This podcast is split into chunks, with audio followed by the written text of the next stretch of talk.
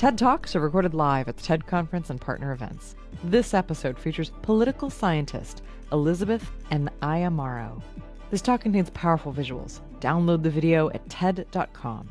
Here's Elizabeth and Ayamaro.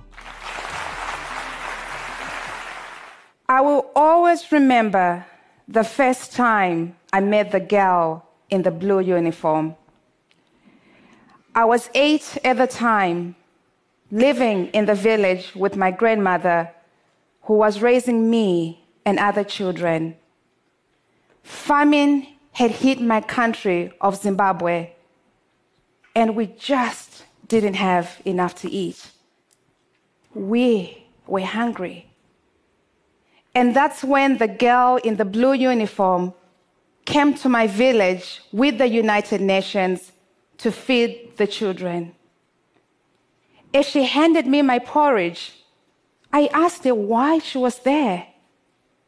And without hesitation, she said, As Africans, we must uplift all the people of Africa.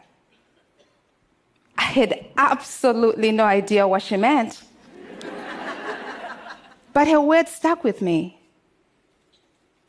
Two years later, famine hit my country for the second time. My grandmother had no choice but to send me to the city to live with an aunt I had never met before. So at the age of 10, I found myself in school for the very first time. And there at this city school, I would experience what it was to be unequal. You see, in the village, we're all equal. But in the eyes and the minds of the other kids, I was not their equal. I couldn't speak English. And I was way behind in terms of reading and writing. But this feeling of inequality would get even more complex.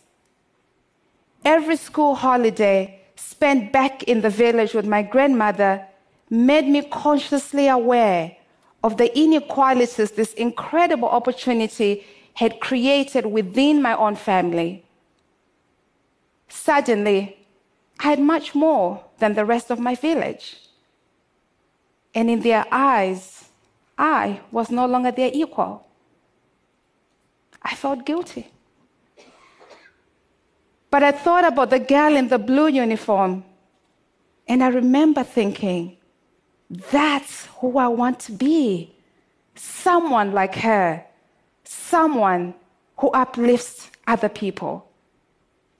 This childhood experience led me to the United Nations and to my current role with UN Women, where we are addressing one of the greatest inequalities that affects more than half of the world's population women and girls. Today, I want to share with you a simple idea that seeks to uplift all of us together.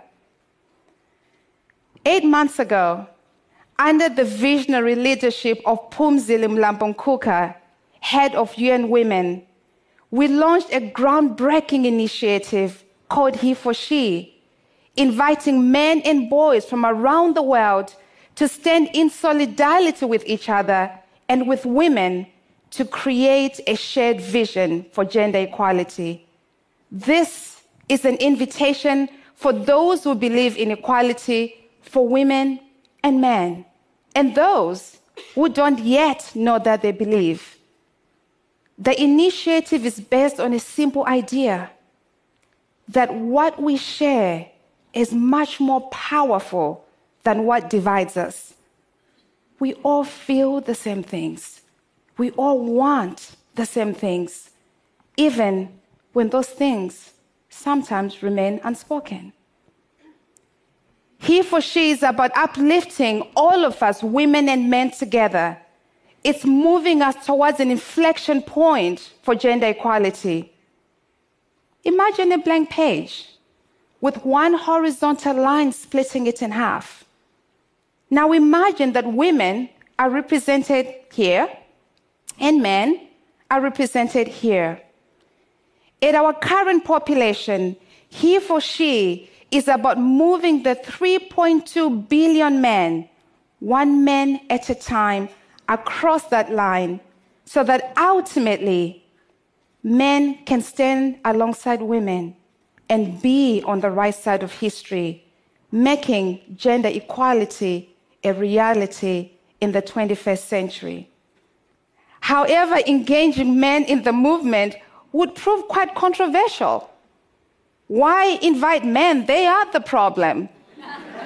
In fact, men don't care, we were told. But something incredible happened when we launched He for She.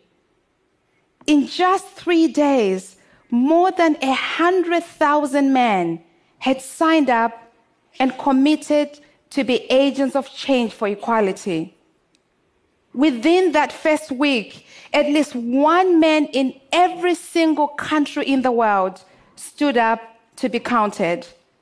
And within that same week, he for she created more than 1.2 billion conversations on social media.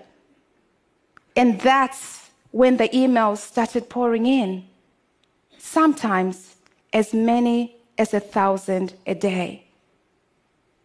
We heard from a man out of Zimbabwe who, after hearing about he for she, created a husband school. he literally went around his village, handpicking all of the men that were abusive to their partners and committed to turn them into better husbands and fathers.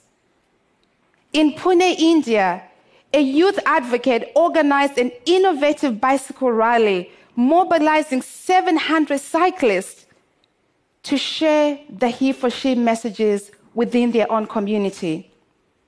In another impact story, a man sent a very personal note of something that had happened in his own community.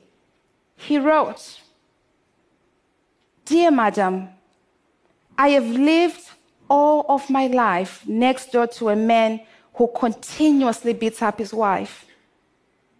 Two weeks ago, I was listening to my radio and your voice came on and you spoke about something called the he for she and the need for men to play their role.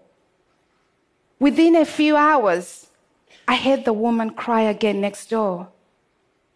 But for the first time, I didn't just sit there. I felt compelled to do something. So I went over and I confronted the husband. Madam, it has been two weeks and the woman has not cried since. Thank you for giving me a voice.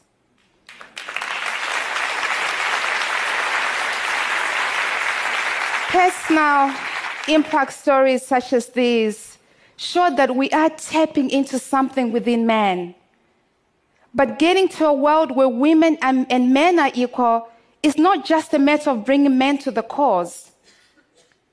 We want concrete, systematic, structural change that can equalize the political, economic, and social realities for women and men. We are asking men to make concrete actions, calling them to intervene at a personal level to change their behavior. We are calling upon governments, businesses, universities to change their policies. We want male leaders to become role models and change agents within their own institutions. Already, a number of prominent men and leaders have stepped up and made some concrete he for she commitment.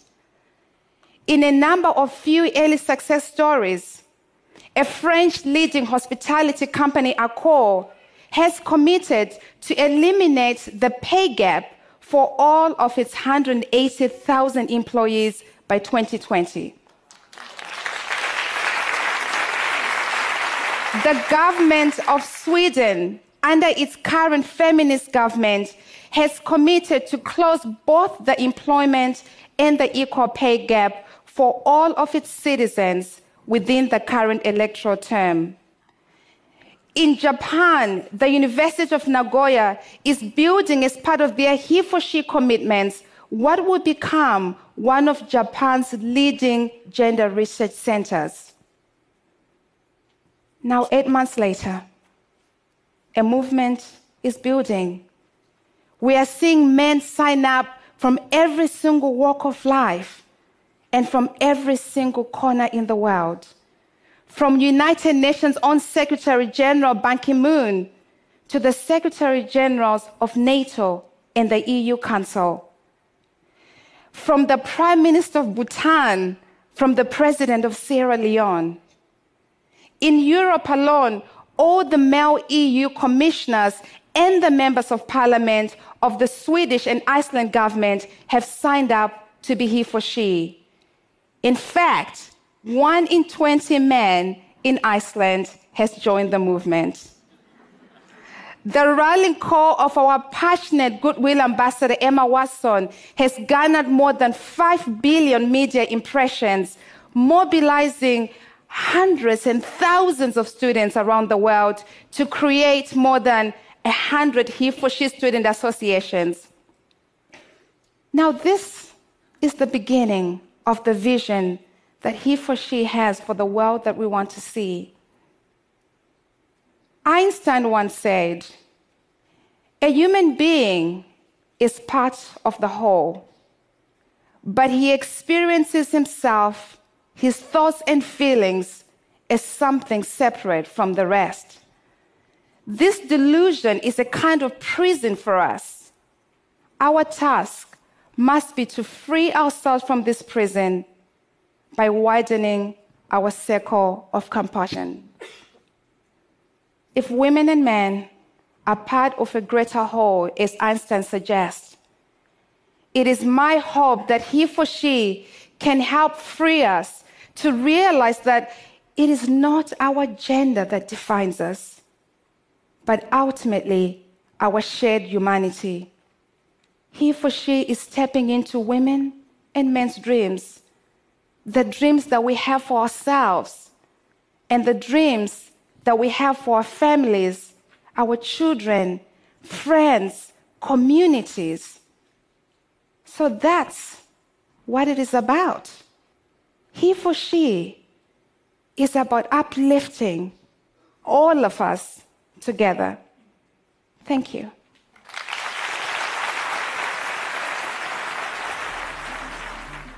That was Elizabeth Nyamayaro, recorded at TED Women 2015 in Monterey, California, May 2015. For more information on TED, visit TED.com.